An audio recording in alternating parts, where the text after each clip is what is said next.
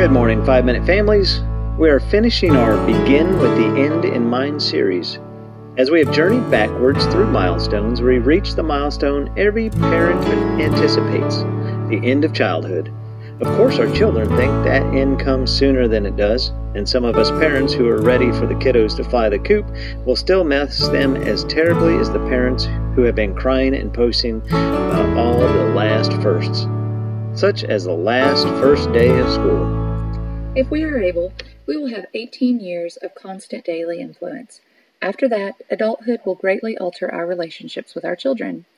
We once knew a family whose 17 year old daughter was making many unwise decisions and ignoring her parents' efforts to help her.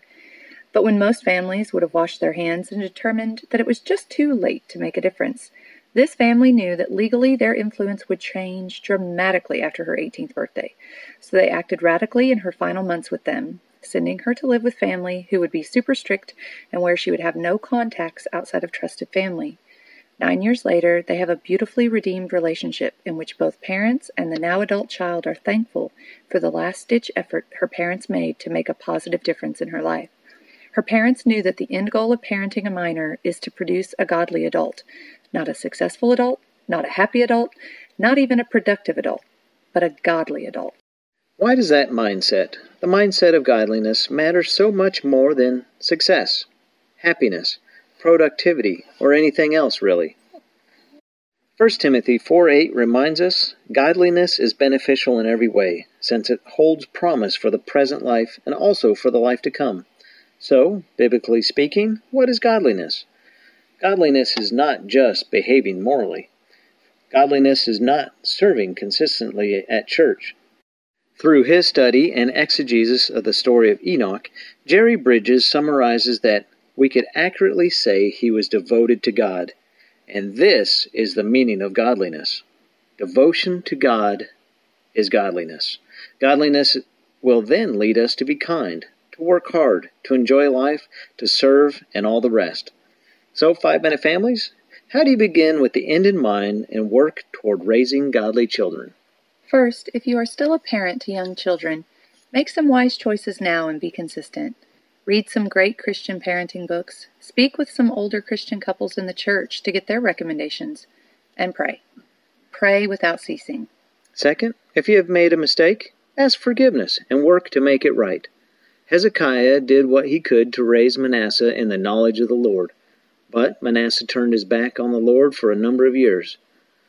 When Manasseh sought out the Lord and humbled himself, God delivered him, and Manasseh began to make the changes to honor and glorify the Lord. You can make those changes too. Third, realize that your time is shorter than you think.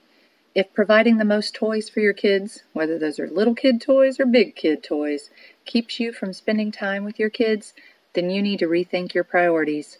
Hospice care and other caregivers report that they have never heard anyone wish on their deathbed that they had spent more time at the office. Work hard, parents, but play hard too. Find the balance between provision of needs and provision of your time. Fourth, as I have told our boys for years, it's never too late to do the right thing. If your children are now adults and you are just coming to the Lord, you can still apologize for the difficulties that may have come from living a godless life when they were younger. Understand their possible skepticism. But keep your eyes on Jesus and point to Him whenever you can. And fifth, if you have more than one child, realize that you have changed as life has changed. You must be intentional to communicate about your changes in parenting. Your eldest may resent the loosening of rules for younger siblings, but with open communication, you can still work to build strong relationships. We want to close with Deuteronomy 6, verses 4 through 6. Listen, Israel. The Lord our God, the Lord is one. Love the Lord your God with all your heart, with all your soul, and with all your strength. These words that I am giving you today are to be in your heart. Repeat them to your children. Talk about them when you sit in your house and when you walk along the road, when you lie down and when you get up. Bind them as a sign on your hand and let them be a symbol on your forehead. Write them on the doorposts of your house and on your city gates. Be blessed.